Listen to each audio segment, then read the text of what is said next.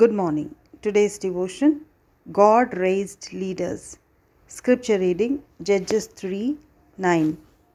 When the children of Israel cried out to the Lord, the Lord raised up a deliverer for the children of Israel, who delivered them Othniel, the son of Kenaz, Caleb's younger brother. Amen. Israel always failed to fulfill God's perfect will for them. God asked them to occupy their promised land, but they could not. They were always doubtful of their inheritance. They could not believe they could overcome. They could not believe God could do it for them. So instead of driving the inhabitants out and occupying their land, they coexisted with them. God did not appreciate that, but He let them be. He used them to discipline them. Not only did they coexist, but also formed relationships with them. They intermarried and even adopted their ways and their gods. God couldn't bear to see the downfall of his people. They have forgotten the leading of the Lord. They have overlooked the instructions of God, of their leaders Moses and Joshua. Every time we see them forsaking the Lord and serving Baal or the Ashtaroths, God would let one of the kingdoms overpower them and dominate them, and for years they would be oppressed by their neighbors. When it became unbearable, they would cry out to God.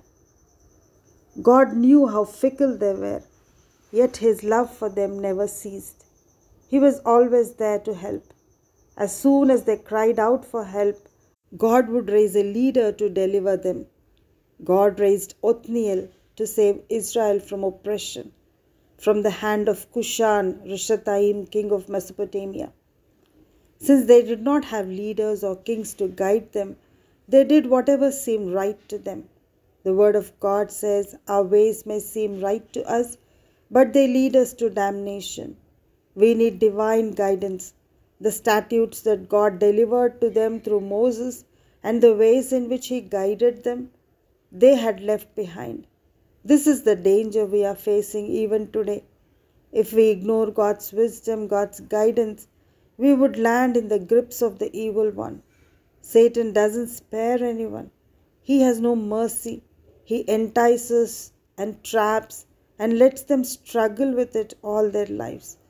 Unless we have the guiding light of our Savior, of His precious word, we would be vulnerable and susceptible. Praise God for the salvation He wrought for us. Praise God for Jesus Christ our Lord. Praise God for the Holy Spirit.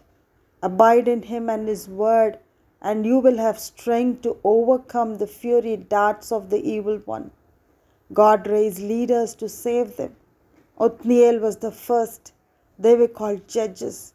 As long as they had a leader over them, there was peace and they looked to God. Every time they sinned against God, God would allow one of their neighbors to have dominion over them.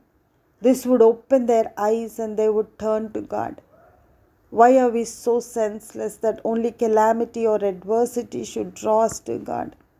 What surprised me was God would find someone among them who could be trusted with the responsibility. Even when all turned away from God, still there would be that someone who was faithful, undefiled, obedient. Yes, my friends, even in a perverse generation, we can live a holy, righteous, God fearing life. God's eyes search the land. He never misses anyone, especially a true soul. God picks, calls, and entrusts the responsibility.